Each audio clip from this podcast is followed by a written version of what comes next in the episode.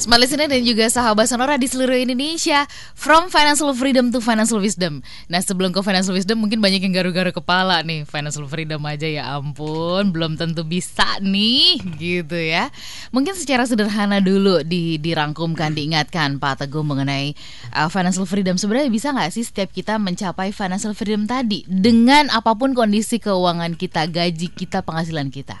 Bisa kalau hmm. mau. Oke, okay, jawabannya bisa kalau mau. Kalau ya. mau. Okay. Ada empat step yang kita sebut dengan empat man. Mm-hmm. Yang pertama adalah kondisi keuangan seseorang di mana dia kondisi yang aman. Mm-hmm. Ini man yang pertama. Mm-hmm. Aman itu artinya dia sudah punya income jelas dan income-nya itu lebih besar dari pengeluarannya.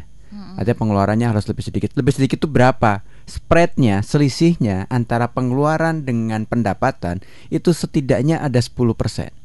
Hmm. Itu minimum banget. Jadi kalau punya pendapatan 100, pengeluarannya itu 900, 90 aja.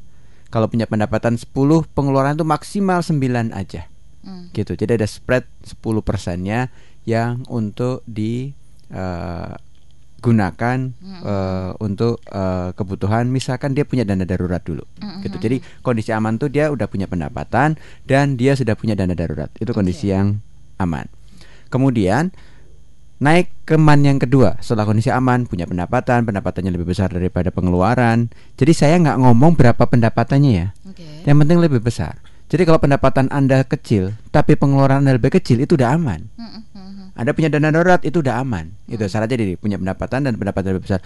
Belum tentu pendapatannya besar itu aman. Kenapa pendapatannya besar tapi nggak aman? Karena pengeluarannya besar. Eh, karena pengeluarannya besar. Okay. Nah, jadi orang yang kita kategorikan sebagai aman adalah orang yang memiliki pendapatan lebih besar daripada pengeluaran dan dia udah mulai menyiapkan dana darurat. Itu kondisi yang aman.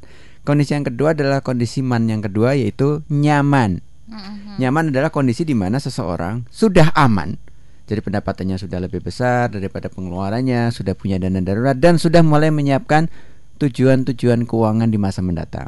Udah punya planning kalau pensiun saya udah mulai mulai investasi. Saya udah punya tujuan untuk rumah udah mulai jalan untuk rumah. Saya punya tujuan untuk nyekolahin anak saya di kuliah, udah punya mulai investasi di masa mendatang. Itu nyaman.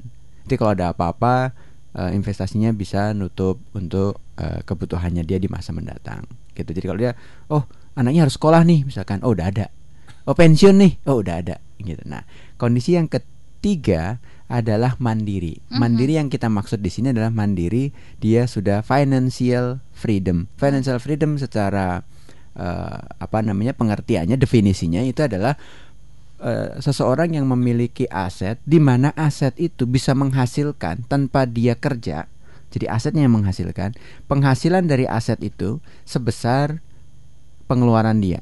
Hmm, hmm, Jadi punya aset, asetnya punya income, apa pun nama asetnya itu ada kos-kosan lah namanya, ada instrumen uh, katakan sukuk lah, ada obligasi retail kah atau apakah atau deposito kah gitu ya. Instrumennya macam-macam. Tapi yang jelas instrumen itu, aset itu bisa menghasilkan sama dengan paling tidak pengeluaran dia. Jadi nggak ngapain-ngapain aja udah. Ini, ini pengertian mandiri dalam arti financial freedom itu. Mm. Tapi itu belum tentu orang happiness hmm. kan financial wisdom smart way to happiness itu kan gitu. happiness, gitu ya. nah untuk menjelaskan happiness itu harus man yang keempat hmm. man yang keempat itu adalah manfaat hmm. jadi aman nyaman mandiri dan manfaat. manfaat manfaat ini yang kita kategorikan sebagai wisdomnya hmm. hmm. Tapi untuk mencapai wisdom ini nggak harus melalui mandiri dulu sebetulnya, mm-hmm. gitu. Jadi kalau anda mau financial wisdom, nggak harus financial freedom dulu.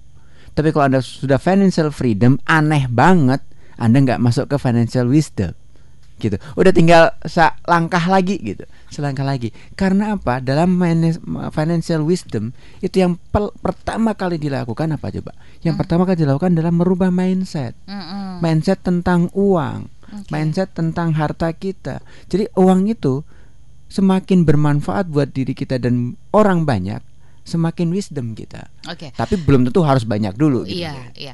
Kenapa kemudian nggak dari awal aja sih sebenarnya mindset kita tentang uang, tentang harta itu harus dibenerin sehingga kemudian dari awal kita dapat uang, kita bekerja itu kayak udah di arah yang benar gitu oh, betul. sama Pak Teguh. Itu iya, tapi maksudnya gini, akan bisa keganggu wisdom kita kalau kita buat hidup, hidup sehari aja kurang. Oh, I see. Ya I enggak? see. Ya enggak? Kita bisa bermanfaat orang lain dari dari harta kita. Ini ngomongin financialnya bukan diri kita. Kalau diri kita bermanfaat untuk orang lain, yes, Hmm, itu itu dari awal dari aman. Tapi bisa lompat kata saya tadi nggak harus melalui ini dulu untuk menjadi tapi artinya apa bisa keganggu ini wisdom ini bisa keganggu manfaat ini kalau kita untuk sendiri aja susah gitu kira-kira gitu Pak Eko mungkin mana Oke, Pak? Eko Ya, ingin tambahkan Jadi dulu malahan sebentar. kalau menurut saya eh, walaupun urutannya itu manfaat ya bukan berarti untuk menjadikan kita bermanfaat itu harus melalui rentetan yang yang satu aman, nyaman, mandiri baru Iya, manfaat. iya, iya. Dari awal pun Jadi kalau dari, dari awal, jadi kalau menurut saya eh, pertama kali itu kita niat hidup di dunia mau bekerja itu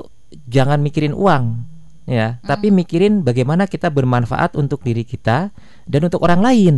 Mm-mm. Ya, karena kalau Itu menurut saya, awalnya. iya, jadi coba deh nggak usah nggak usah nggak usah mikirin bagaimana uang menjadi tujuan, tapi Iya. bagaimana kita bermanfaat buat orang. Hmm.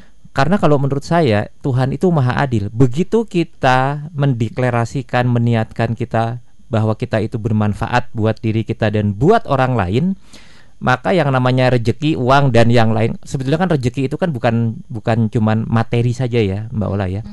Kita nggak punya materi tapi kita sehat. Ya, itu udah rejeki itu. Maka kita bisa bekerja dan cari uang gitu ya. Jadi kalau kita eh, saya jadi melihatnya financial wisdom itu adalah sejak awal.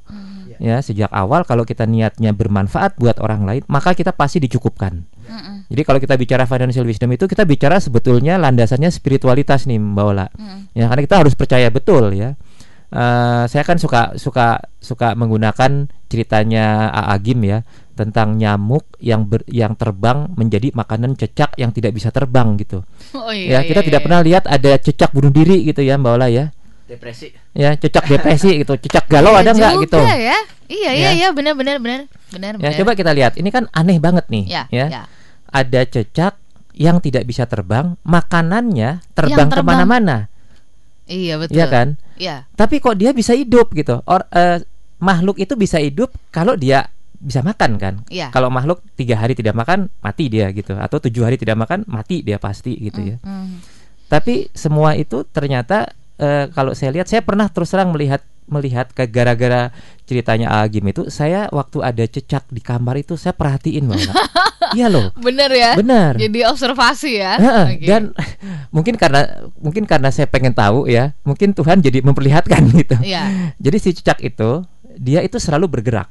Mhm, Dan saya meng- me- eh, menganalogikan kebergerakannya dia itu adalah bagian dari ikhtiar. Hmm. Jadi dia bergerak ke mana-mana gitu. Mhm, Ya, dan waktu ada cecak itu memang dia ter- terus saja bergerak. mhm, Ya. mhm. Waktu Dan- ada nyamuk ya. eh, dan pada akhirnya entah bagaimana kenapa si nyamuk itu ya si cecak bergerak, si nyamuk bergerak kok ketemu gitu dan kemakan itu gitu. Ya, ya, ya. Ya, dan kita lihat eh, kita bisa belajar dari makhluk-makhluk lain ya. Burung itu juga punya anak. Dia terbang. Emang dia tahu mau dapat rezeki di mana? Kan enggak. Mhm, Pokoknya dia terbang aja. Dia ikhtiar aja. Dan kalau kita ikhtiar, kita eh, menganggap diri kita itu bermanfaat buat orang lain, maka kita pasti dicukupkan Hmm, gitu. hmm, Oke, jadi em, ini wisdomnya itu tadi Betul. gitu ya. Jadi eh, Betul. yang sebenarnya mau disampaikan pagi hari ini from financial freedom to financial wisdom ini nggak boleh cuma sekedar kita berpikirnya adalah kita punya aset banyak, Mm-mm. menghasilkan Mm-mm. pasif income begitu ya, yang kemudian kita nggak ngapa-ngapain pun eh, keluar uang, eh, apa namanya menghasilkan uang begitu. Tetapi lebih dari itu tingkatan kita Betul. harus lebih dari cuma sekedar mencari makan dan me- menambah income begitu kira-kira Pak Teguh sama Pak Eko ya. Oke, ini menarik dan Anda boleh eh, komentari perbincangan kami dari eh, terserah dari berbagai sisi dan kemudian Anda sendiri bagaimana? Apakah sudah eh, mulai menyiapkan eh, ya tadi financial freedom gitu ya dengan memiliki aset apa dan dan dan sebagainya? Atau Anda sudah mulai kemudian menyelami? Iya juga ya. Dan ternyata selama ini Anda sendiri sudah mempraktekkan yang namanya financial wisdom. Anda juga boleh bagikan. Anda boleh sampaikan semuanya di 0812 11 12 959 dan Anda bisa pergunakan telepon kami di 0216343417 kami sedang live channel YouTube sehingga Anda juga bisa pergunakan atau bisa bertanya melalui channel Smart FM. Silakan Smart Listener dan juga sahabat Sonora kami jadi sesaat tetap bersama dengan kami.